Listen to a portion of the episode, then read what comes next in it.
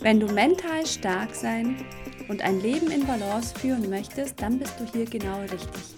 Herzlich willkommen bei Win Mental mit Lebensfreude Grenzen überfliegen, ein Podcast von und mit Yvonne Date.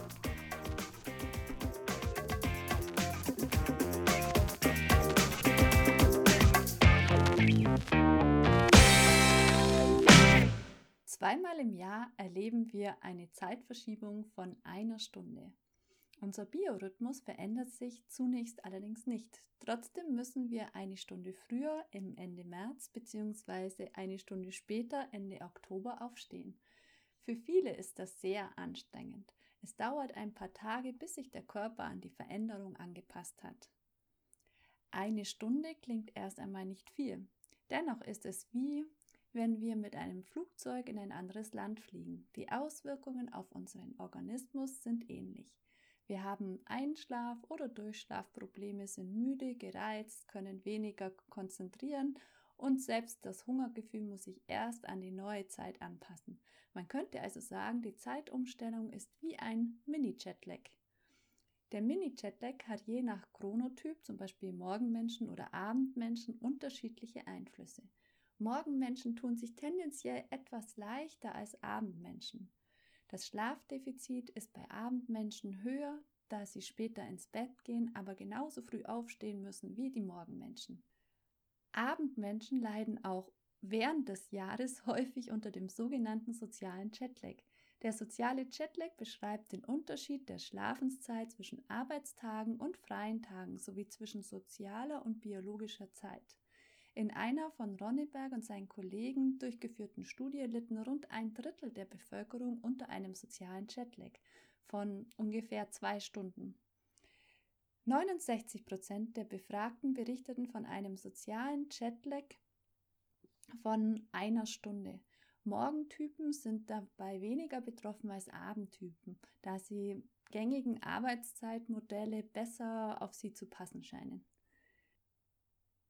Der Schlafmangel hat natürlich auch bestimmte Folgen. Besonders im Frühjahr, wenn die Uhr eine Stunde vorgestellt wird, leiden die Menschen. Der Biorhythmus braucht ein paar Tage, bis er sich angepasst hat. Menschen, die nicht ausgeschlafen sind, sind häufig gereizt. Der Grund wird vermutet ist, dass äh, sie große Anstrengungen unternehmen müssen, um die täglichen von außen anfallenden Anforderungen meistern zu können. Dadurch würden die Selbstkontrollressourcen erschöpft sein.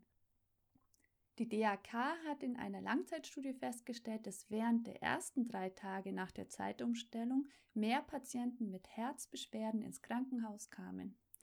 Typische Beschwerden während der Woche nach der Zeitumstellung sind natürlich Müdigkeit, dann aber auch Schlafstörungen, also Ein- und Durchschlafstörungen, Unkonzentriertheit und mangelnde Aufmerksamkeit, Manche haben auch Magenprobleme, vorübergehende psychosomatische Beschwerden, insbesondere zum Beispiel Herz-Kreislauf-Probleme, aber auch Kopfschmerzen können typische Beschwerden sein.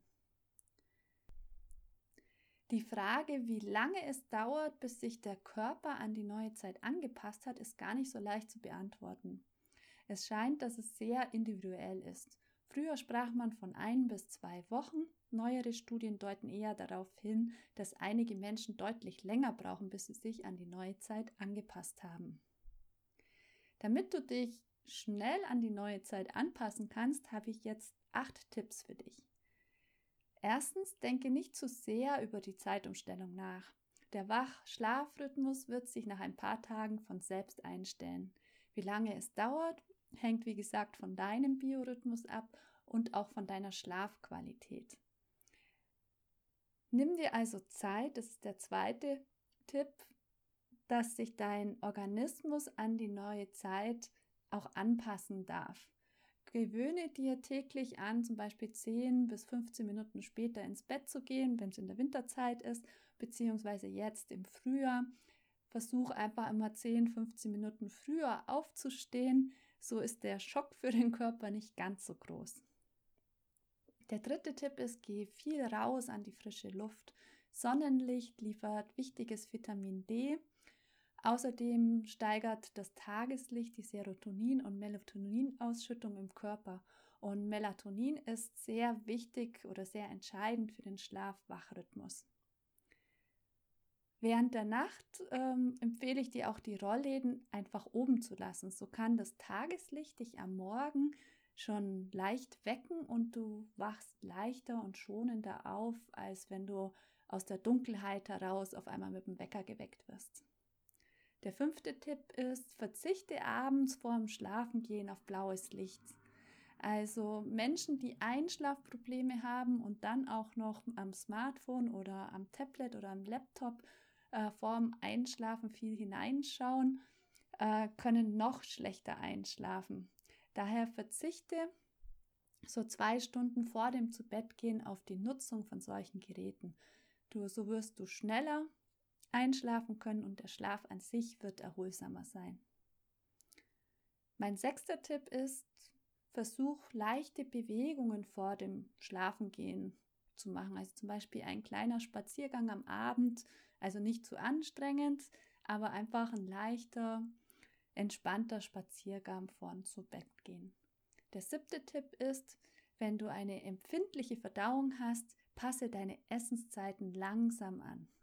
Step by Step eben. Mein achter und letzter Tipp an dich ist, lege eine Pause ein, wenn du merkst, dass deine Konzentration nachlässt. Gehe dann vielleicht an die frische Luft raus und sorge dafür, dass du genug zu trinken hast. Dein Organismus braucht einfach ein paar Tage, um sich an die neue verordnete Zeit zu gewöhnen. Inzwischen gibt es viele Firmen, die dies auch erkannt haben und sie geben ihren Mitarbeitern die Zeit, die sie brauchen, um sich an die neue Zeit zu gewöhnen und legen deswegen zum Beispiel keine wichtigen Termine auf die Woche nach der Zeitumstellung. Sei auch du gnädig mit dir und deinem Körper und gib dir die Zeit, die du brauchst und die dein Organismus braucht, um sich an die neue Zeit anzupassen. Wenn du weitere Fragen hast oder wenn du Anregungen hast zu der Zeitumstellung, dann schreib mir gerne eine E-Mail an yvonne.mental.de. Übrigens findet am 7. April ein Gratis-Webinar statt zu drei Soforthilfen gegen Stress.